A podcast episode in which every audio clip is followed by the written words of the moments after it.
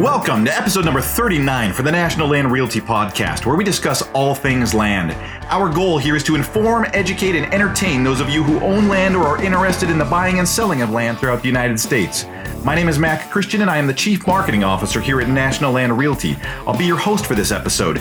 Introducing today's topic, land holds value as a location for a home, a business, a place to get outdoors to hunt and fish, or a place to grow food.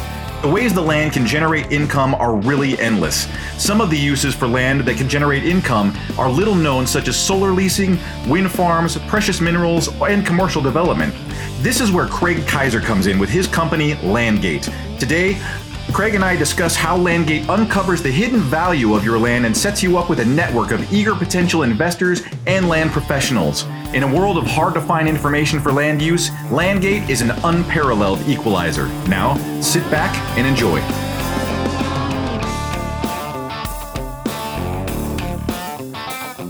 I am sitting here with Craig Kaiser, and Craig, you are you are the guy at Landgate. Um, you were kind of the the originator and and the default brain trust behind it, right? So, um, I would like to get from your point of view how did you start Landgate? How did you get into this? And and tell all the listeners sort of what what Landgate does and how it's utilized. Yeah, well, thanks, Mac. Uh, well, I will absolutely say I'm definitely not the brain trust. Um, I'm one of the co-founders of the company. Me and my partner, we started the company. Uh, we're, we're coming up on eight years now. Um, seems like ages ago, but uh, yeah, I mean, we. Uh, I was one of the original founders of this company, and uh, my background's a little bit interesting, probably a lot different than most of the folks listening right now. I don't come from the real estate side of the world. I do come from uh, a very small rural uh, eastern Colorado community. Most of the economy is based around agriculture. Um, so landowners that are listening might share a little bit of that background with me, right? I'm a, I'm a rural person.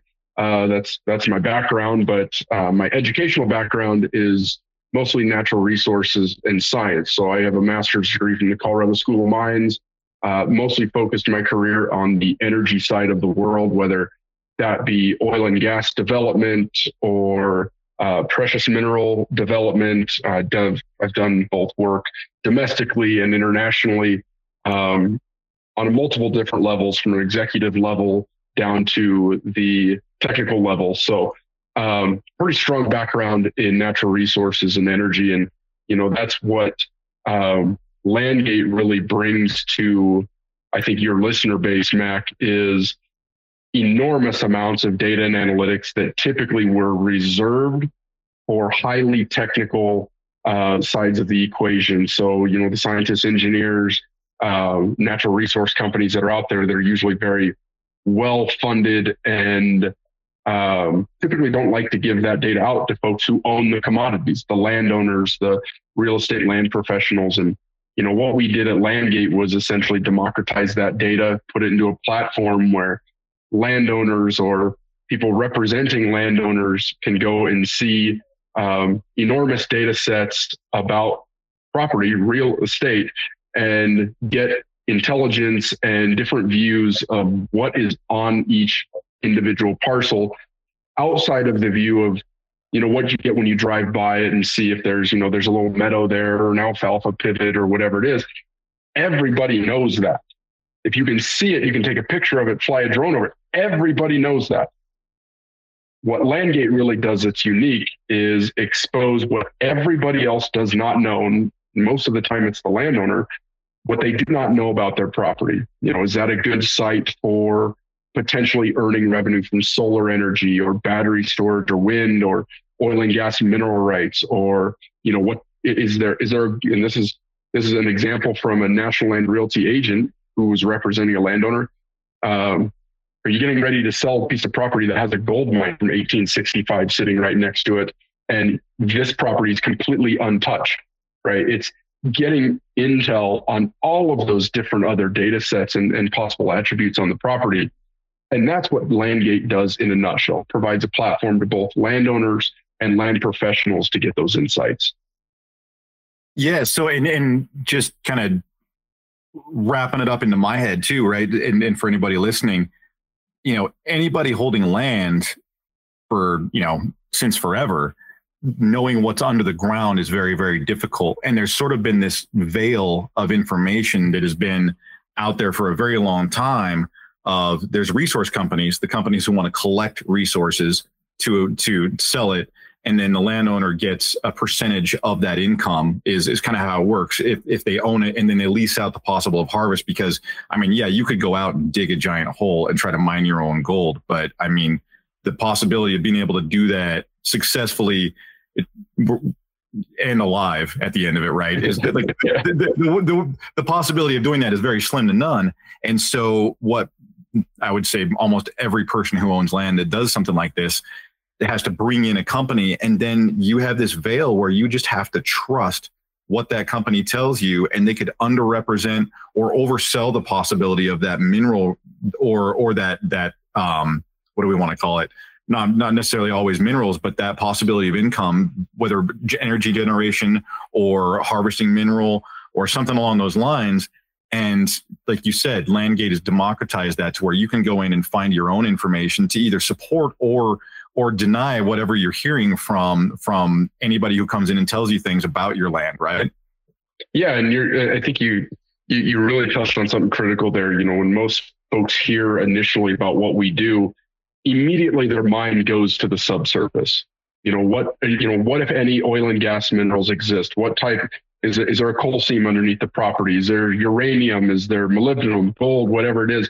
And they immediately think of those things because yeah, it's true. They're extraordinarily difficult to understand if you have value for those things because, in the sake of oil and gas, the, the mineral's 8,000 feet in the ground. And you, you, unless, like you said, unless you're digging that hole down there, you're going to need someone with an extreme amount of technical ability to tell you what the potential value is. And then most of those folks aren't on that side of the, the equation. They're not representing the landowner. They don't, it's not good for people trying to get that commodity to give that information to the landowner or the real realtor.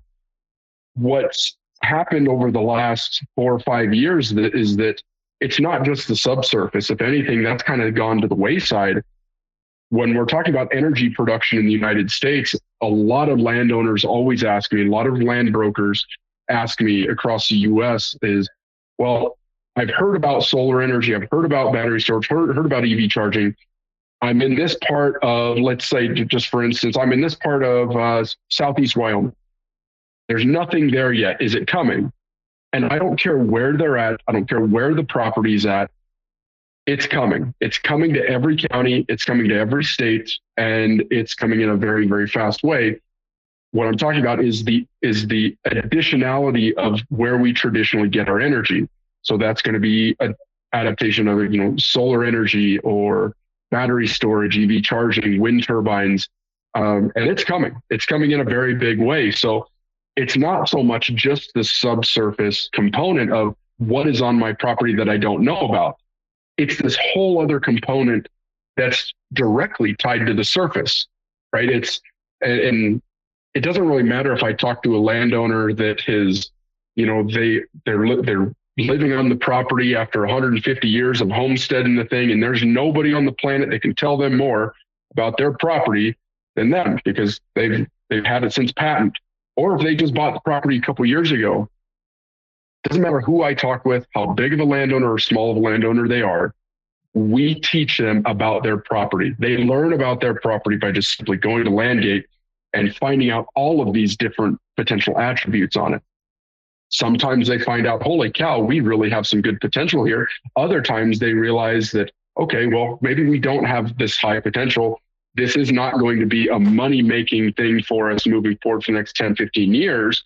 We can get a really, really good price for it right now.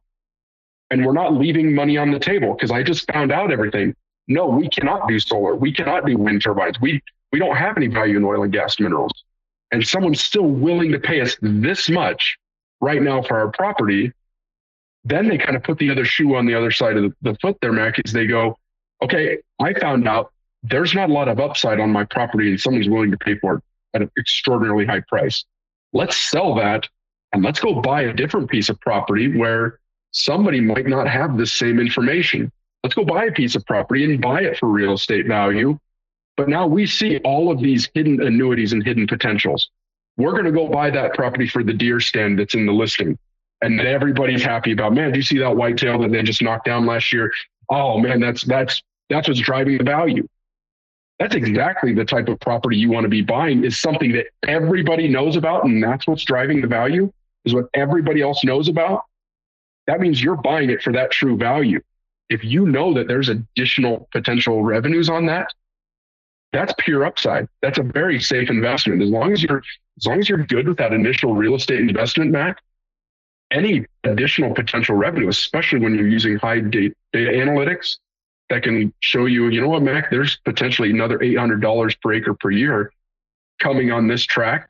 If you can get yourself into this type of lease agreement, that turns a really good real estate investment into a phenomenal investment that really nothing can touch at this point, especially with economy that we're currently in right now. So um, it's really looking at land.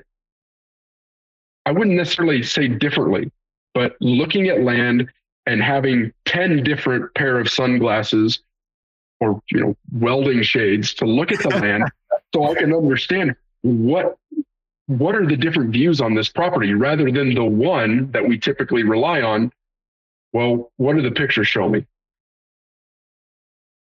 yeah, and you mentioned a couple things there that I wanted to sort of get you to elaborate on. Is is I think it you know people generally know of mineral resources, and like you you named off a few, but you also mentioned solar and you mentioned charging stations, and I, I feel like the, solar. I think people are starting to hear about. I think there's a there's a lot of politics behind it at this moment in time because it's a new change, and anytime there's a new change, there's going to be resistance points and, right. and as people adopt this faster, it, it is going to be a situation of the economy is going to drive opinion more than anything else.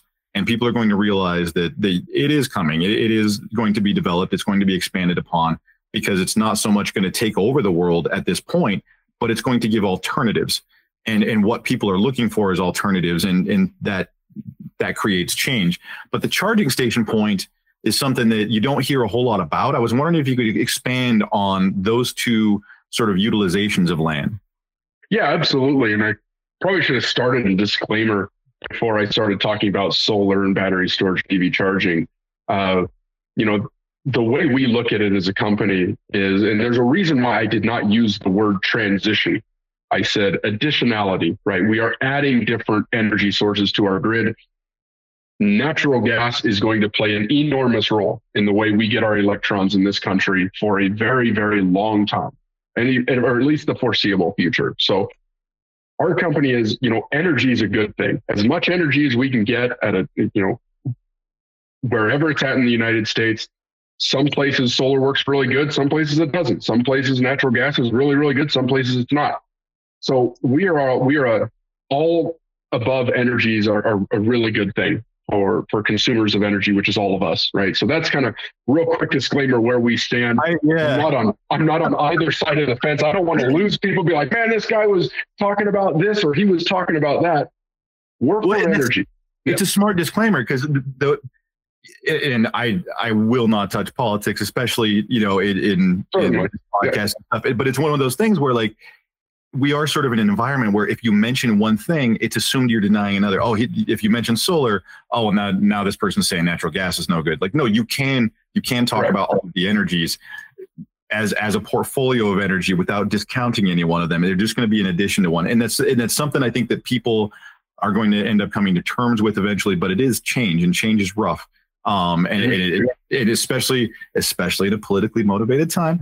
Um, so yeah, so so we're not talking about discounting energy; we're talking about maximizing Certainly. energy. Certainly, and it's and it's really what we're trying to maximize is highest and best use on parcels, right? That's what I, what we've been discussing the last five ten minutes has usually been out of sight and out of mind to any landowner right? They look at it and most of where this additionality in energy is going to come from is rural locations throughout the United States where typically the highest and best use for parcels is going to be agriculture, um, either ranching, farming, or recreation. And in, some places where they get rain, I'm from a, I'm from a, a desert people who moved to Colorado didn't realize that. But you know, I'm from the Great Plains. It's a desert. we're either getting flooded out or we're getting or we're in a drought, one or the other. Um, but you're either looking for farming, ranching, timber, or, or, or recreation. Those are typically your buckets of highest and best use for large tracts of land across the United States, regardless of where you're at in the, in, in the US. It's those four buckets. And that's typically how landowners, how land investors, and people who represent either on the buy or the sell side, brokers and agents, look at land. And it's not that way anymore. It's really not. There's five or six, seven other major buckets that really do add value and investors, institutional capital is now doing site selection and purchasing and acquiring real estate, not for those first four buckets, not for farming, ranching, forestry, and recreation. They're now buying real estate with the assumption that everybody's just looking at those four buckets, but they're buying it because, you know, this is a really, really good site for potential solar farm or battery storage or carbon sequestration or carbon offsets even.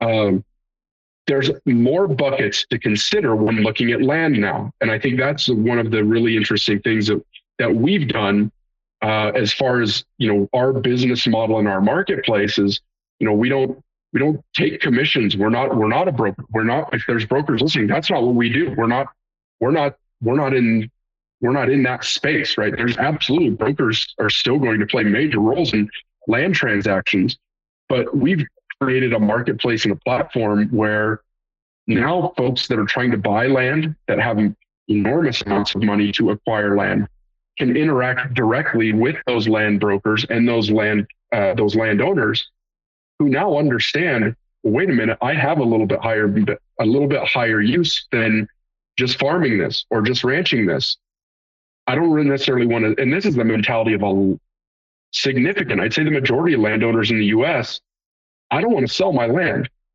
And great, I don't want to either. I mean, I don't have, I'm not a huge landowner, but the land I have, I don't want to sell it.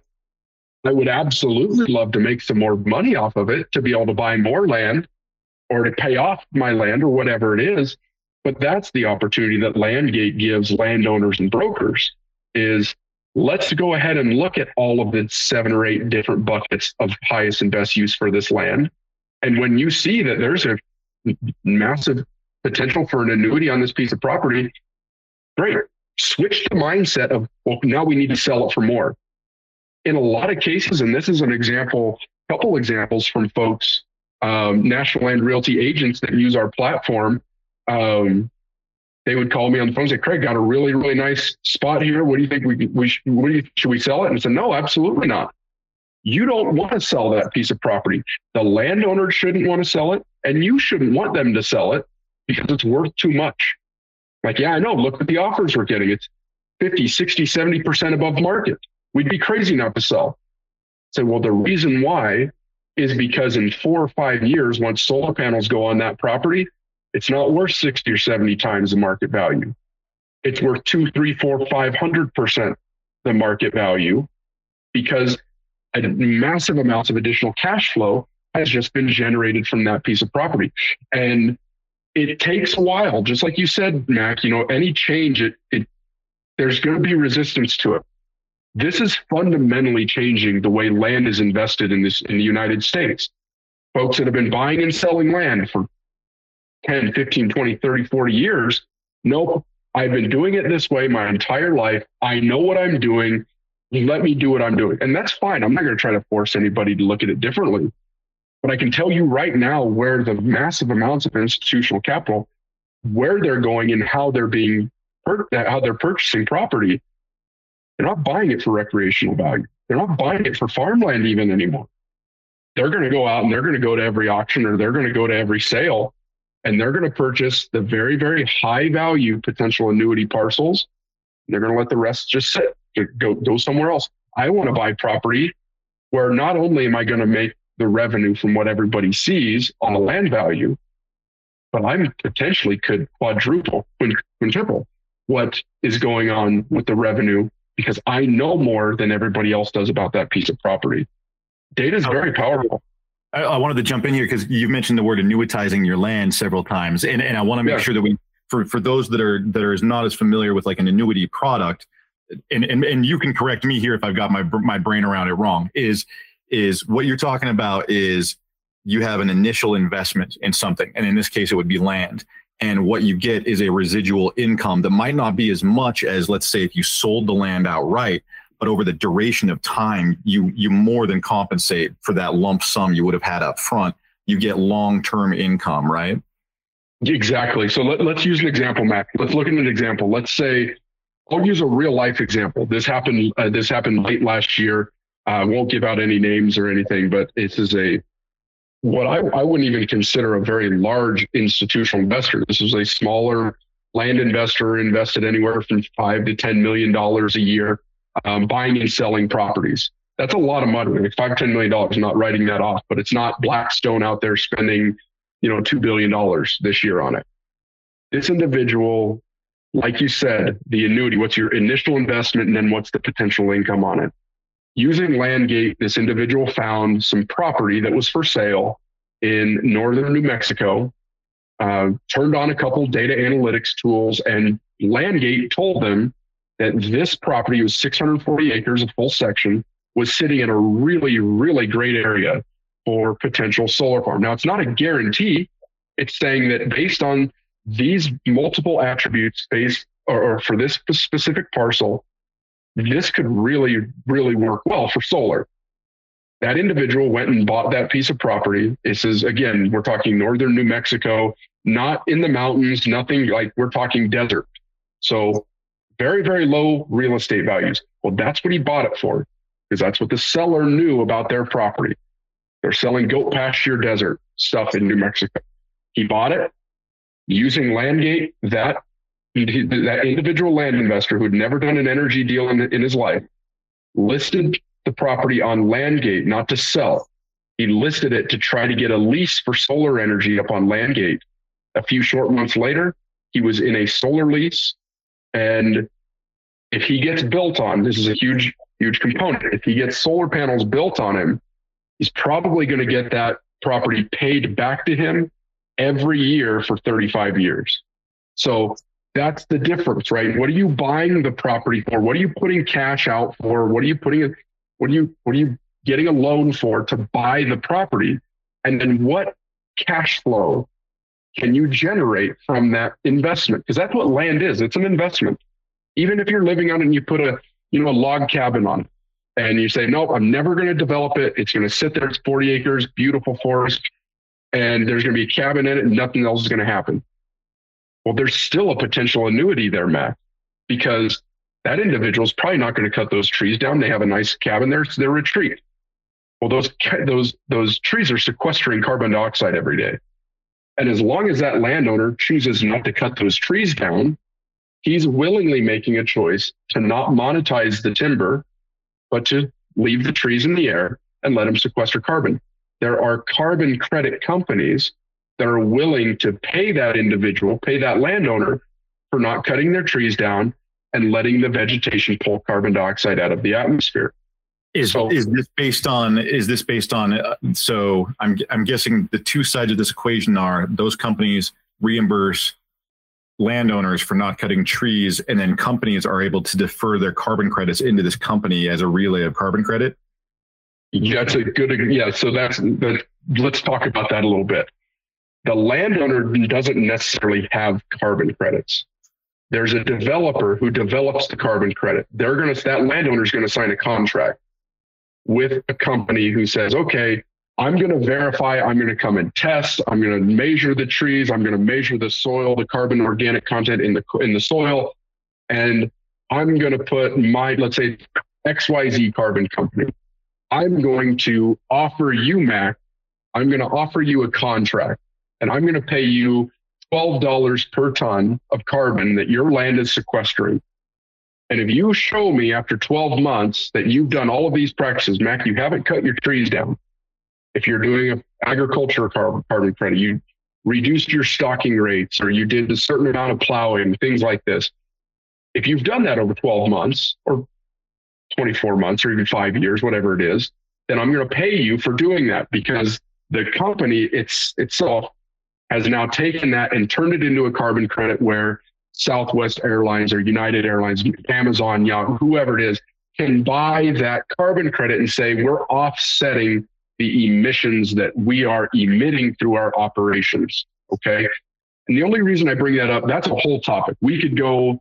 It's a really interesting topic. Yeah, it, uh, you, it is. You, you join the larger economy by just growing, like having trees. Cause like I have a lot right. of trees and that lets me drive a Ford. Like it's, I'm not going to give you my personal opinion about what I think of the carbon credit um, narrative, ideas, the motivation behind it. I'm not going to give you my opinion on. It's my job to explain to maybe a, a landowner. And let's say, for instance, right, that's an example. And let's say a landowner's got 40 acres, just bought 40 acres. The guy's listening right now. Him and his wife are going to go retire out there, got a great cabin on it, and they're going to go live away from society because they're fed up with it and tired of it. Don't really blame them. Right? Maybe someday I'll be in, be in that boat. Yeah, yeah. But they're going to look at it and say, okay, well, Craig's talking about oil and gas development. No, don't want to do it. I want a nice secluded area. Don't want to be messed with. Don't want to hear a pump jack. I'm not going to do mining. I don't care about solar panels. I hate wind turbines. I hate that, blah, blah, blah. Well, that doesn't rule them out of, of earning, potentially earning annuities on their property.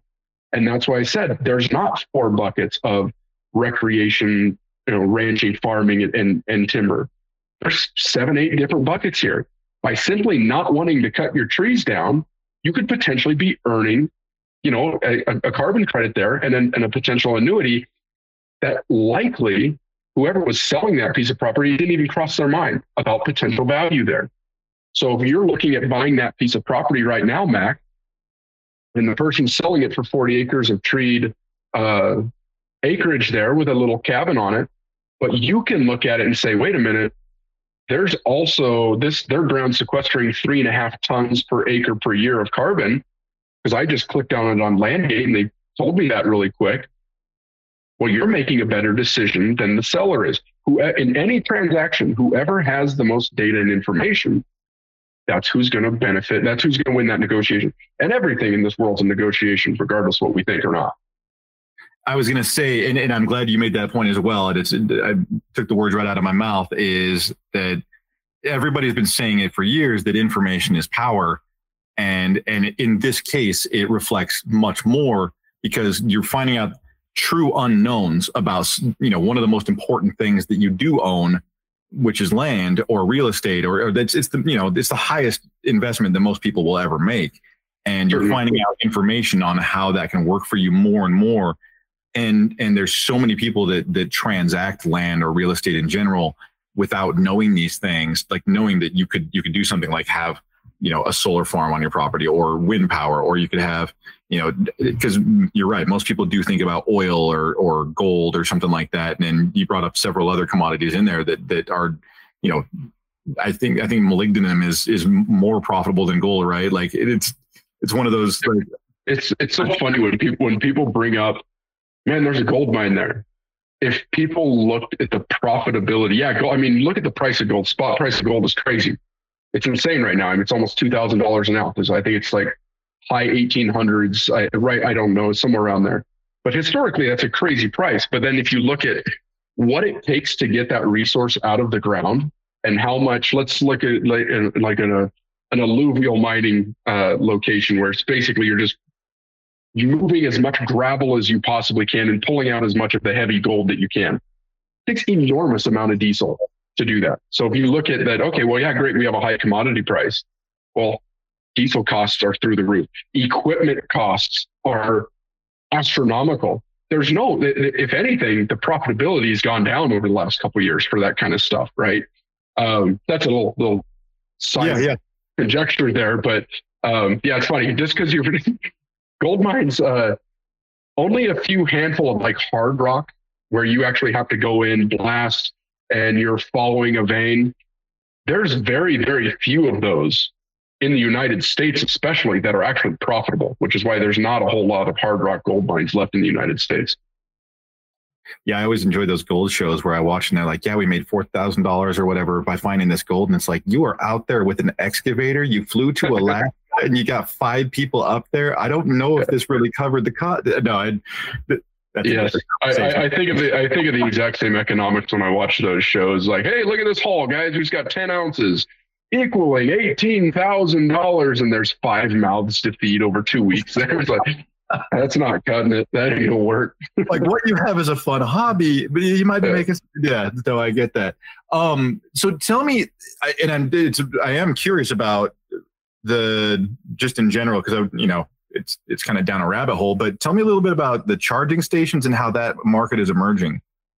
Oh yeah, sorry man, I blew right. You asked me that about 30 minutes ago, and I'm I didn't answer it. I'm steering you back. yeah, I appreciate it. So uh, we, it's funny. Me and my team had a good talk about this this morning about EV charging and you know what electrical vehicle charging. You know, just basically enormous sockets to charge up these electrical vehicles and their the enormous batteries that go in them.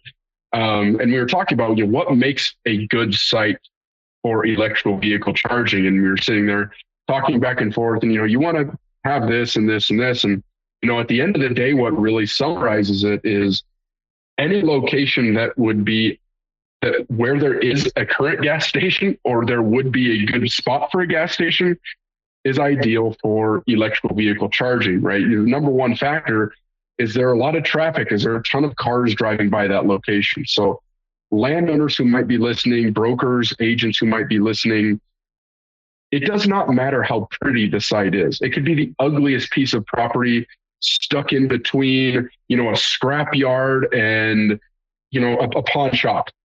That's perfect. That is the absolute perfect site you would want for an electrical vehicle charging station, right? That's really it. You make sure there's plenty of traffic moving by the location. It has access to power. And these things are going to expand radically. Again, I'm not going to endorse or demote what is going on. I'm just giving you the facts. It's it's coming. It's coming whether you hate it, whether you love it.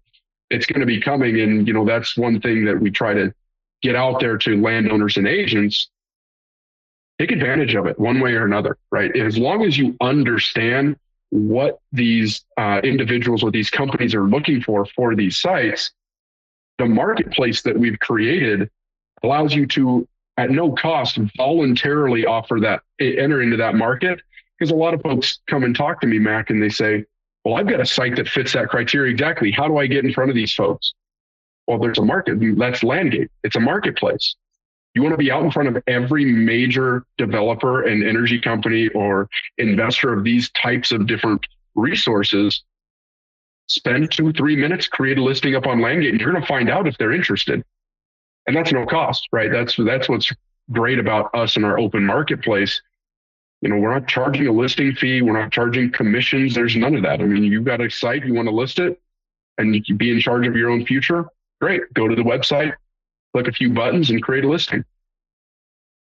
Yeah, I was going to ask you next. So you know, we've talked about a lot about the uses and what what people can find out through Landgate, and you know that's that's one of the things that that our land professionals always refer to is utilizing the data that that your website puts out there and and being able to to represent their clients in the best way possible. So tell me about some of the the ways that people interact with your website because there there are multiple facets, right? You have individual landowners who can interact with the site. You have prospective buyers who can interact with the site.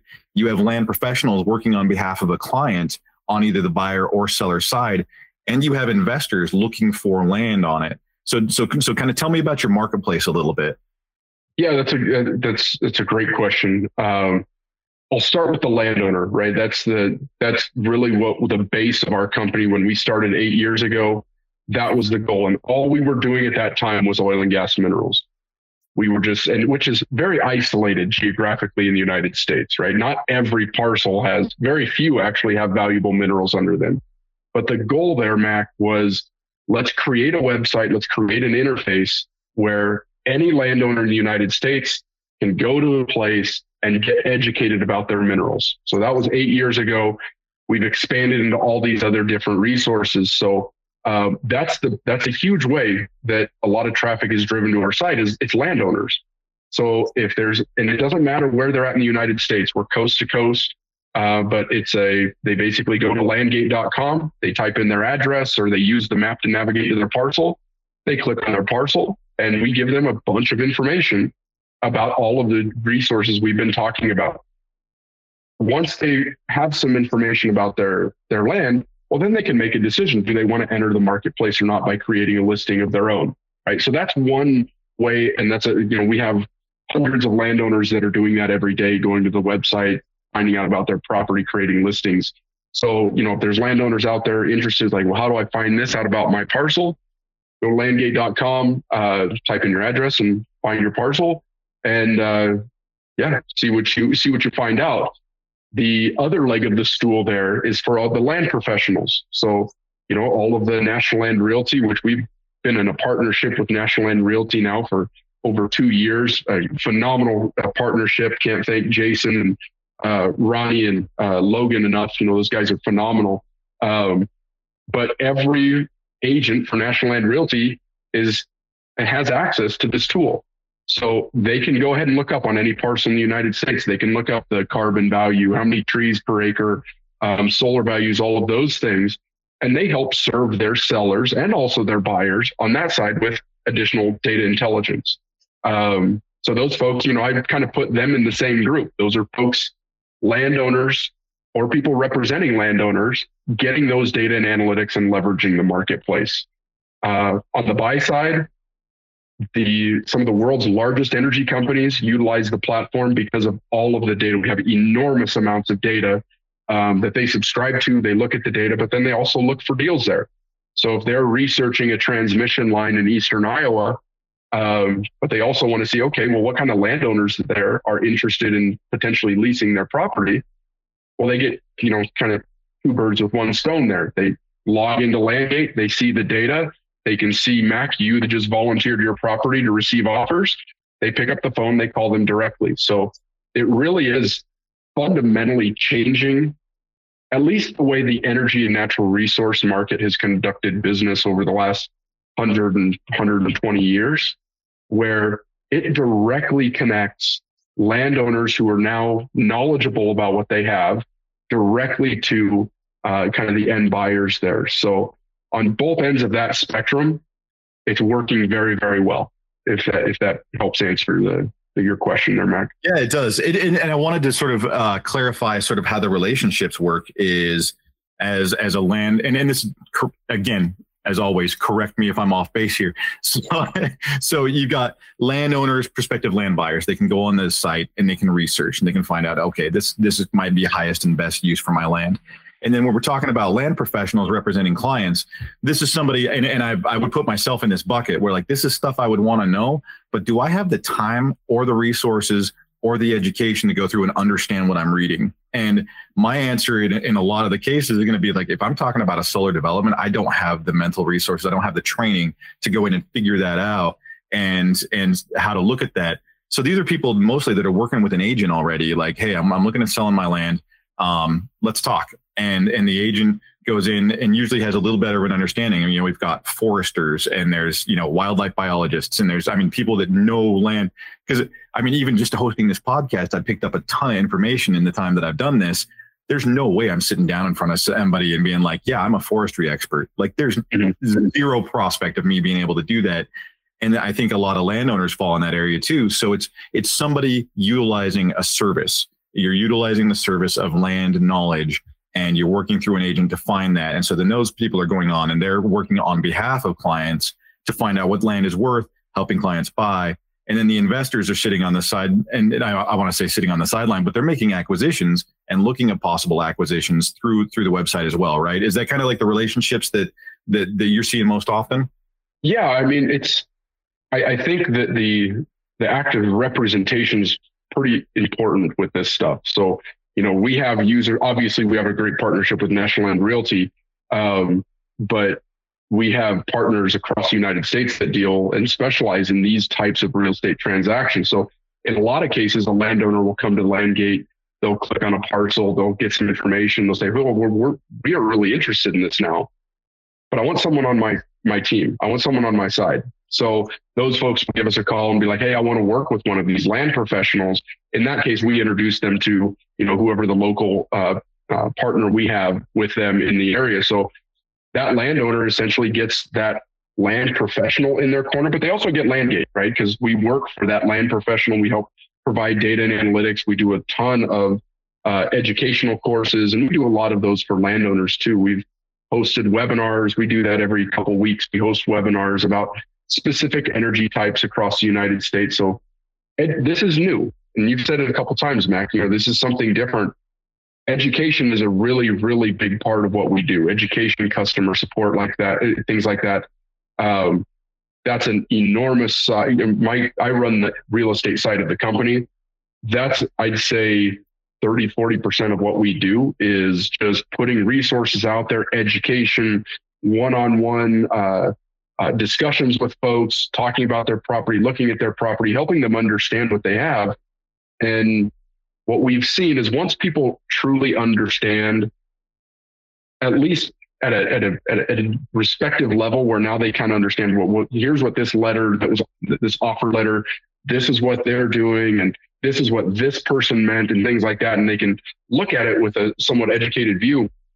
It's not intimidating anymore now it's okay now we're interested this could work really well or this may not work because it's just really getting up to speed uh, with some with some basic level of, of information of what's potentially there on the land. So that's a big part of what we do.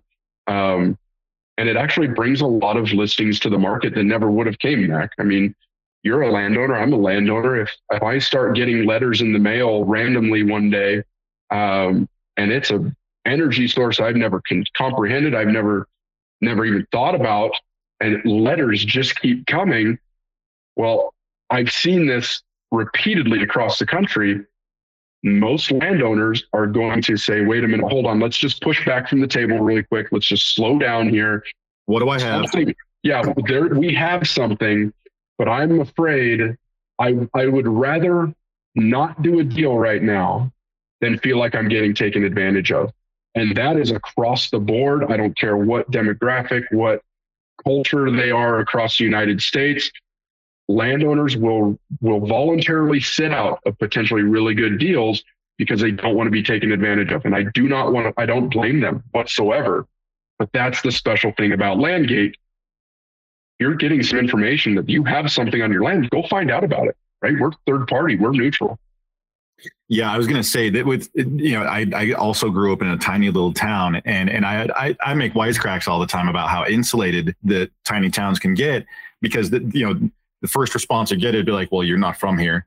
And and or or you get something along lines of like I, I've talked to people before where you're just talking about just some kind of general thing and, and it gets assumed that you're trying to sell them something. You're like, I'm actually not sell I'm just talking about my day, man. Like, no, I'm not like let's, let's I, I don't want you to buy anything. And I, I wouldn't have anything to sell you anyway. And and so there's there's that sort of the, the the piece that you're talking about is kind of at the heart of it is people don't want to get taken advantage of and they view people coming in from outside of the area uh, with more information than what they currently have as the, the prospect of taking advantage of them like you know something i don't and and you know the things that you're talking about here landgate is sort of the equalizer in there where a landowner can go in and be like okay now i know what you're talking about and then you're further arming them with um, you know making them understand the contract process. Like, okay, well, this is what's going to happen.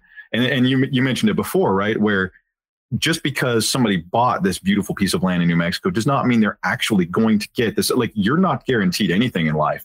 And, but there is substantial risk in there, but you are putting yourself in the best possible position for that to happen too if you use the data at hand. So there, there's there's no guarantees, and so long as you understand the process, you can be prepared. Because there's similar things with commercial development, right? Where you can you can look at rezoning your land and somebody can come in, a developer, and look at it, but it all looks good and they find an underground stream that they have to circumvent or something along those lines that all of a sudden becomes a risk. Like nothing's ever guaranteed. But having the data to know, that ahead of time, well, that sure sets you up for more success. Like that's that's where that's where you have the things that put you in a better position, right? Yep, absolutely. And you know, I mean, you touched on something there that you know when folks come in and start talking to landowners with more information and usually more firepower landowners have, which is almost every time, there's going to be distrust there. And to be completely honest with you, there should be. There, there should, should, be some level of distrust. You know, there's I don't care what industry. Again, I'm not I'm not going to promote or demote any industry here as far as energy goes. But it doesn't matter which one we're talking about. There's bad actors in every single one of them. I don't care if we're talking about carbon credit offsets or we're talking about coal mining. It does not matter. It's irrelevant what resource we're talking about. There are bad actors in every single one of them. And there are actors that will try to make and take advantage, and they do every day, of unknowing landowners. Right? The most difficult demographic to work with on the planet is the American landowner, and God bless the American landowner. Most people do not realize, Mac, the United States of America is such an amazing, special place this is the only country on the planet where you and me can own the the energy resources on our property and earn money from them. It's the only place we can own, the only place in the world that we can own mineral rights, where you and me can earn money off of oil and gas extraction or things like that. It's a very, very special thing.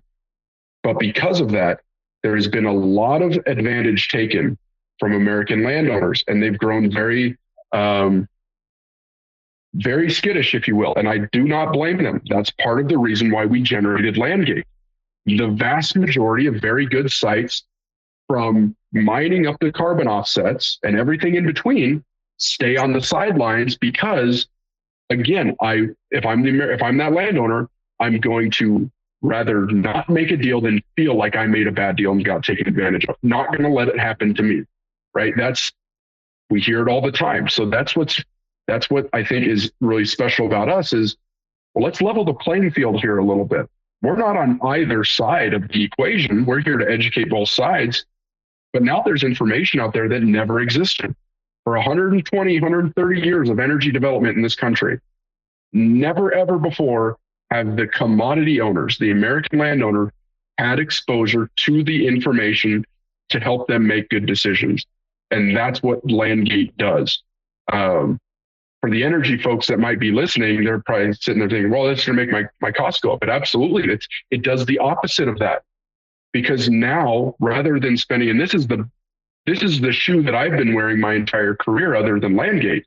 I was sitting in the executive chair in an energy company, spending millions of dollars every month on a land team and G and A and all of these things go out you're and saving money, you're saving money on acquisition then, right? Absolutely. It reduces severely the acquisition cost. And not only does it reduce the acquisition costs, it, it, it improves the relationship with that landowner significantly because you're working with them from the very get go, the absolute very get go. And you know what? That landowner knows that you're giving them a fair deal because it's in a competitive marketplace. Let's say I let's say I'm the energy company, Mac, and you go ahead and create a listing. You found out you have good uh, potential wind value, and I reach out to you right away, be like, "Hey, my name's you know uh, John Smith, Energy Company, and I want to make you an offer. I see you put it in the list in, in a in a competitive environment. You're probably getting more offers than, than than mine. I know that. I'm coming right out of the gates. This is as much as I can possibly offer you, and you're going to see over three, four, five weeks my offer didn't change. Everybody else's probably did, trying to negotiate and nickel and dime you. But I was honest with you and told you this is as much as I can do. Right, this is it. And you're going to see right there is that you know what, John Smith Energy Company, they've been telling me the truth the entire time. I absolutely will do a deal with them. Right, it change it fundamentally changes the relationship. You know, what's crazy is it's almost like doing good business is good for your company. Almost. And again, I'm not going to, say, like I said, I've seen some of the worst leases. I will say this some of the worst leases I have seen. And keep in mind, there's 120 years worth of precedence on the oil and gas side. So some of the really, really bad ones we, you know, we haven't seen for 100 years, right? right. There's so much precedent. But there are some really, really bad things that have happened to American landowners over the last 10, 15 years. Now that's getting ironed out. It's getting a heck of a lot better. But it just goes again to show you when you have someone in your corner to give you a little bit of information, it fundamentally changes the relationship you can have with whatever you're dealing with on your property. Yeah, well, I mean, it, it creates transparency because if, if you're able to operate without transparency and make a profit, there's no reason to be transparent. I mean, that's just correct. I, I, would call that typical psychology, typical economics, right? Like if I don't have to tell you something, and then then we're still friends, and I make a lot of money, but you, mm-hmm. you level the playing field where it's like, okay, you you know what I'm going to be saying, I have to be transparent, and and that creates a much better situation for everybody, and everybody's more profitable, and it's you know it's the world never going to be like super happy everybody holds hands kind of thing but it's a better business transaction and it's a more comfortable tr- business transaction right certainly. And you know from from the energy side these these large companies and organizations they don't want to be non-transparent. You know they they can't afford to be. These are publicly traded companies and you know when they start if, if they do things that are that are not on the up and up that hurts them severely severely right? So they don't they want to have good relationships from the get-go. Um, it's important for them to be able to find good sites and potentially remove some of the folks, the intermediary folks that may have nefarious types of, uh, of, of agendas there of trying to work with you, Mac, right away. It's like, hey man, you got to sign this real quick, sign this real quick. No, don't don't you know you don't need to get an offer from lightsource bp you don't need to get an offer from NextEra energy. You don't need to get an offer from you know silicon ranch. You don't need these offers from those guys. Trust me i'm your best friend you've got till this date to decide. Exactly. And, and i'm your best friend i'm your best friend for 24 more hours because i told you yesterday and here's my offer. And when you say you know what? I'm going to wait through the weekend then you find out right? Then the mask comes off. Like who is who who is this individual really? Right? Yeah. but it's almost impossible for a landowner to do that without a competitive marketplace. And that's what Landgate's done is the folks, the legitimate folks that use a platform on the buy side, absolutely love it. The folks that, um, what I would say are kind of the, the, the, the wolves in sheep's clothing, if you will, they don't really care for it, but I'm happy with it. Morally, I'm very happy with what, what what's going on I was gonna say you need like a PC way to call it profiteers or something like that. exactly. Exactly. Yeah. And again, they are in every single industry, every resource, not knocking one when no there's no savior energy out there, there's no terrible energy out there, but um, again, we're just leveling the playing field, getting that information out to landowners and uh, letting them decide what's best, what's the highest and best use for their property, either what they own now or you know land that they're potentially getting ready to buy or potentially getting ready to sell. You know what can they do? What's the best decision they can make with it yeah and i, I don't necessarily want to throw industries under the bus as far as like because we talked a lot about bad actors and stuff like that but like what what you're doing too is leveling the playing field for them because they're able to get access to landowners in a in a radically more yep. transparent more efficient manner than what they could you know it, sure beats flying out somewhere and knocking on someone's door and asking them what they're doing with their land, right? So, I mean, there, there's huge possibilities for both sides. I wanted to spin this a little bit and just because you know we're moving to the top of the hour. I, I don't want to like you know you got a company to run and everything, so I I you know don't want to take up your whole day here. How did you do this?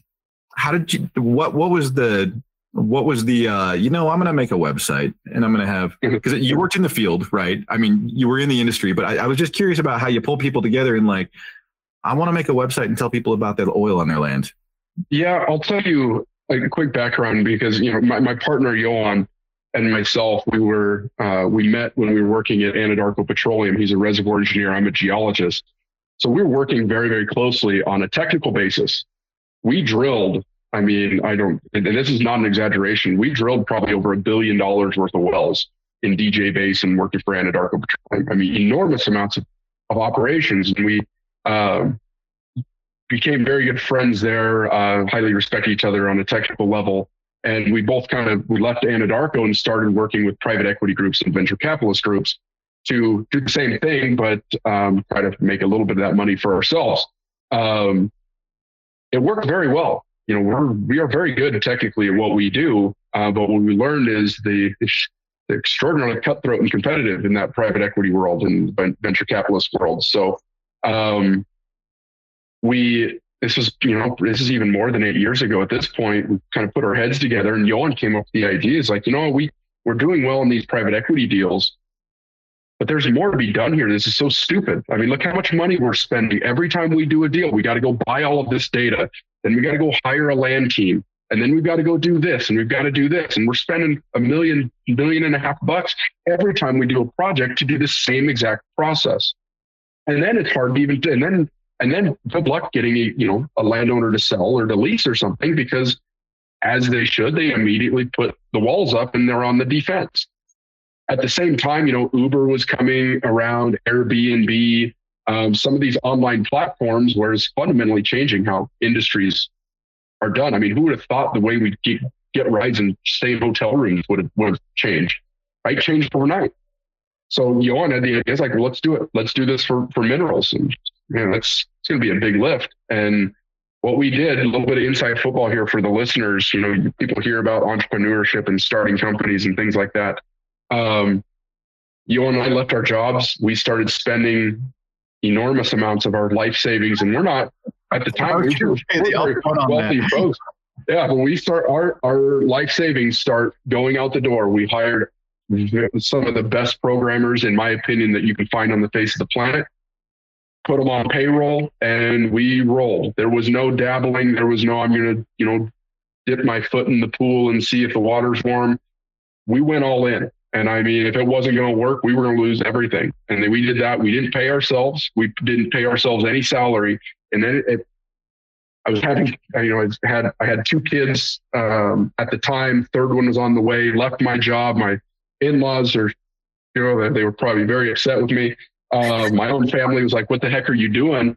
And I see my life savings going out the window. Another kid on the way, and I'm not making any money. I'm not paying myself anything for years. And we swung, man. We swung as hard as we could, and we had a lot of folks in the industry that we worked years with kind of laughed at us and said, There's no way you're going to be able to do that. There's no way you're going to be able to tell landowners what their resource values are. And they would laugh at us and they said, But if you can, if you can do this, it's bigger than any data analytics platform on the planet. And it is. Energy is our most valuable commodity.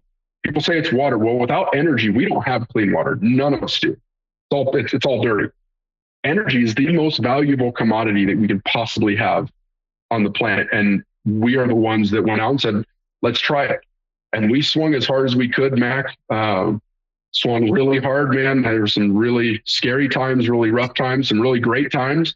But um, it was 2000, late 2019. We took on a Series A investment from the Rice Energy Brothers, um, or the Rice Brothers for Rice Energy. Probably the most what I would say successful energy tech group uh, on the planet. Phenomenally, phenomenally intelligent and successful guys. They were a Series A investment. They loved what we were doing. We just took on another investment last year with the world's largest renewable energy company because we have more data. We have enormous amounts of data, and they see the change. They see the change. This isn't this isn't uh, your daddy's you know A and D platform. This isn't a brokerage site that typically energy companies dealt with. This is fundamentally changing things. And uh, we're pretty excited about where we're at. And at this point, I thank you, man, for letting me come on the show. It's just literally telling people about what we do. I get it all the time of, well, this is amazing. I go sit at a trade show and have, you know, people owning a couple hundred thousand acres walk by and they'll say, well, how, why do I not know about this? How long you guys been around? You've been around for eight years. How do I not know about this? I will say we do some things really well. We're getting a lot better at this. We have a great marketing team now, but me and my partner, we are not marketing folks. We're scientists and engineers, and we don't do that very well, but we got some great folks now. And um, just telling folks about what we do is probably the most valuable thing we can do right now because the product is built and it's up and running and it's adding mass, massive value, but we got to let people know that this thing exists.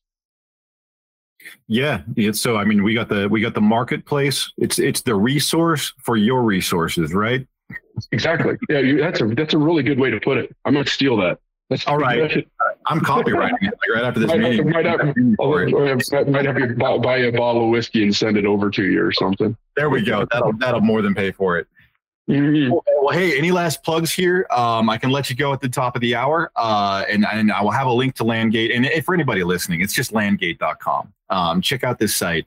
Uh, if, if, you're working with a with a land broker right now, talk to them about it. um, and and make sure that they are utilizing that as a resource as as a land professional, right?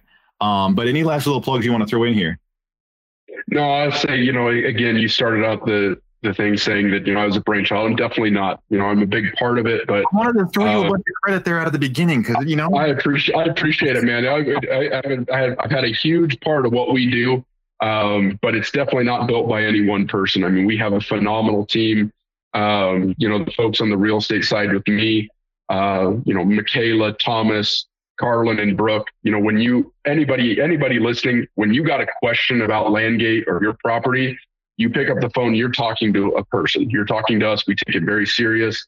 Our customer support and uh, um, yeah, I mean that's it. We got a lot of folks, a lot of good folks for us, Mac. I just want to want to toss a bone to them. They're they're all they're all very very good. Very proud to work with them. Awesome. Well, hey, Craig, I appreciate your time here. Um, and, and like I said, I'll have I'll have all your information in the notes for the show. I appreciate it, man. Well, thanks again for the time, Mac. I re- really, really appreciate you letting, letting me come on, man. Thank you. Anytime. We'll do it again. This concludes episode number 39 for the National Land Realty Podcast with Craig Kaiser of Landgate, discussing how Landgate can uncover the hidden value of your land. You can learn more about land ownership and the buying and selling of land at nationalland.com.